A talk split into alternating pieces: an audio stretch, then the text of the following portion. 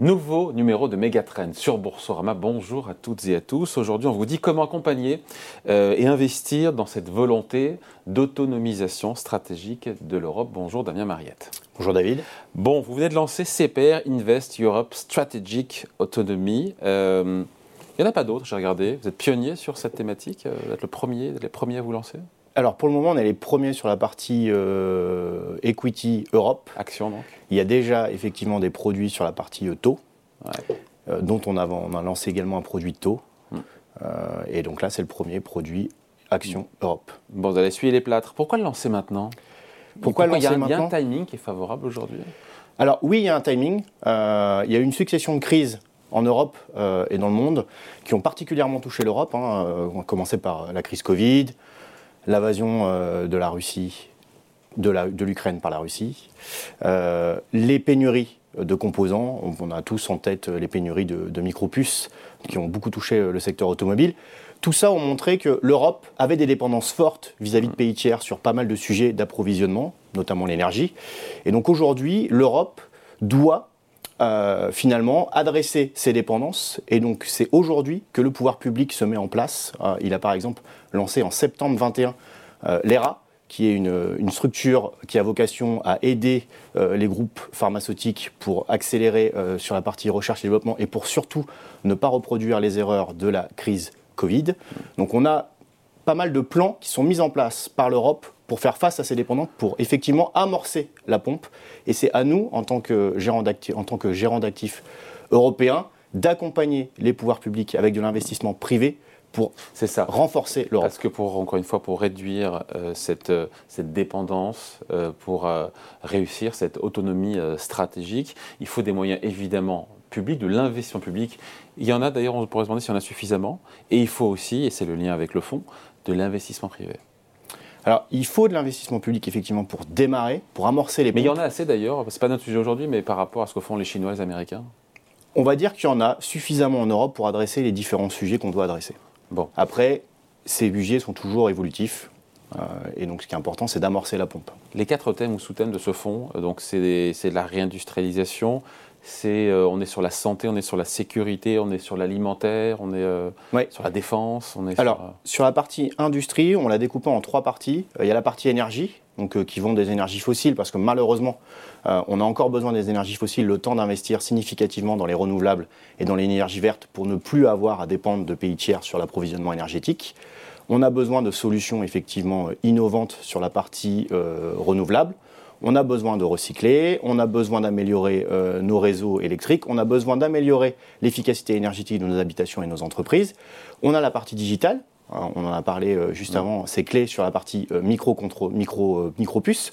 On a besoin d'accroître notre, notre capacité de production en Europe. Juste un chiffre, aujourd'hui, on absorbe 20% de la quantité de semis de puces produites dans le monde. On n'en produit que 9 en Europe. Et donc c'est pour ça que l'Europe a combler ce gap entre les. Tout à fait. Pour combler, pour combler ce gap, l'Europe a mis en place ce qu'on appelle le Chip Act, mm. donc 43 milliards d'euros pour doubler notre capacité de production euh, de micropuces euh, d'ici à 2030. Voilà. Euh, il y a donc santé, sécurité, intelligence artificielle. Il y a qu'est-ce qu'il y a d'autre sinon Alors il y a aussi ce qu'on donc sous-thème de, de l'industrie. On a produire. On doit produire en Europe. Donc on a des entreprises qui doivent en partie relocaliser certaines chaînes de production. On a des entreprises qui doivent aider euh, à, cette, euh, à, cette, relocalisation de certaines chaînes de production. Si on prend l'exemple de la santé, sur les principaux actifs, aujourd'hui on est dépendant de l'Inde et de la Chine. On l'a vécu euh, en, durant l'hiver, on a eu des problèmes d'approvisionnement en amoxicilline, on a eu des problèmes d'approvisionnement en aspirine, parce qu'effectivement on a depuis des dizaines d'années, euh, délocaliser une partie de la production. On l'avait déjà dit au moment du Covid, hein, qu'on dépendait notamment pour le doliprane, hein, donc euh, Tout à le principe actif du doliprane. Hein. Mais c'est là où c'est important, c'est-à-dire qu'il y a eu des plans, il y a des entreprises qui se sont engagées à euh, relocaliser une partie de la production, mais ça prend du temps. typiquement, il y a, a aujourd'hui des coups de pioche qui ont été, qui ont été lancés pour relocaliser des usines de principe actif en France elles seront effectives fin 2025, début 2026. Donc il y a quand même un temps long et c'est pour ça que c'est important, vous, vous parliez au début, est-ce que c'est maintenant? Oui, c'est maintenant parce qu'il y a un temps long quand même. L'investissement est un temps long. Et donc il faut le faire parce qu'on ne verra les effets que dans 5-10 ans. Et donc c'est aujourd'hui qu'il faut effectivement euh, accompagner la dépense publique pour renforcer l'Europe face à ses dépendances. donc avec un portefeuille qui est composé d'une cinquantaine de valeurs essentiellement françaises, allemandes, néerlandaises, européennes. Européennes, oui. Alors en fait, on a investi dans tous les pays euh, de l'Union européenne, avec les États qui sont membres de l'espace économique européen, donc la Norvège, la Suède euh, et le Danemark. Il n'y a pas le Royaume-Uni ni la Suisse. Euh, et effectivement, la France est un pays fortement représenté, représente un peu plus d'un tiers du portefeuille. On a ensuite, après, effectivement, l'Allemagne, l'Italie, les Pays-Bas.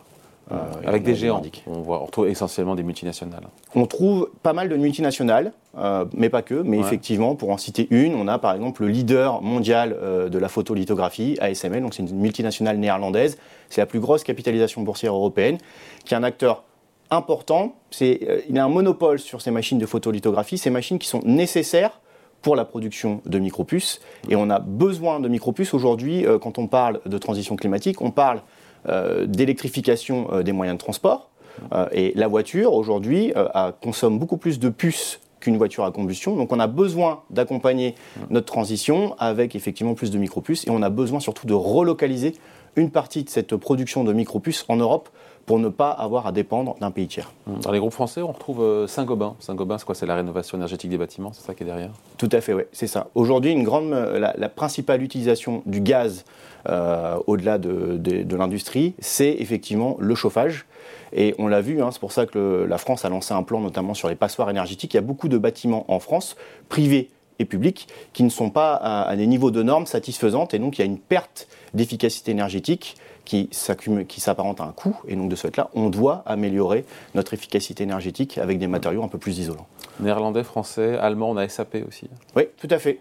Euh, alors SAP, euh, c'est une, une, multinationale allemande qui est leader dans les, euh, dans les logiciels pour les entreprises, qui est importante parce qu'elle elle permet d'accompagner les entreprises sur, la, sur le, le cloud, euh, et ça, c'est clé aujourd'hui euh, pour, faire, euh, pour faire face notamment à la digitalisation de notre industrie, la digitalisation de notre monde. Et puis mm. surtout, elle s'accompagne aussi de logiciels. Et quel rapport avec l'autonomie stratégique? Alors, c'est important parce qu'une entreprise, si elle n'est pas à même d'avoir la compétence de la gestion de ses stocks, la gestion de son industrie et n'a pas la capacité de se défendre digitalement. C'est pour ça que le cloud, c'est important lorsqu'il est ajouté avec des, logiciels de cybersécurité.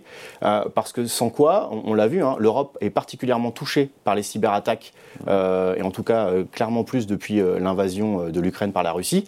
On se doit de se protéger. Ces logiciels-là, accompagnés d'autres, permettent aux entreprises d'être beaucoup plus protégées face aux attaques extérieures et ça permet de ne pas avoir de rupture de chaîne d'approvisionnement.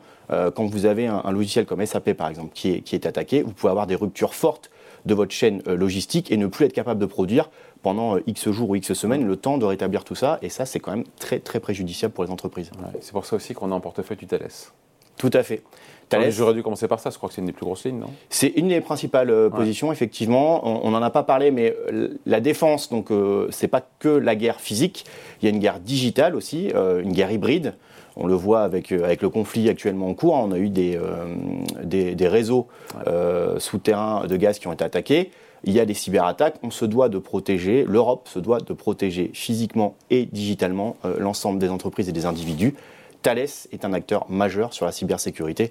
C'est un acteur aussi majeur sur, sur les, navires de, les navires de surveillance et de protection de, nos espaces maritimes. Bon, on comprend bien l'intérêt, encore une fois, de vouloir euh, accompagner cette autonomie stratégique et l'opportunité que ça peut euh, donner en termes d'investissement. Après, on, peut se fixer d'ores et déjà, comme ça, alors qu'on est au début de l'histoire du fonds, euh, se fixer des objectifs de performance absolus, relatifs.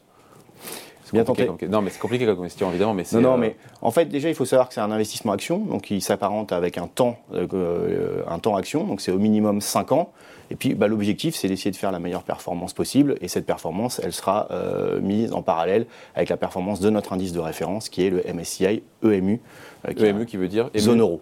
Voilà. On se compare à la zone euro. Allez, merci Monetary beaucoup. Union. Damien Mariette, donc gérant de portefeuille chez CPRA. Merci à vous. Merci David. Megatrend revient dans deux semaines, ici, chez vous, sur Bourseau.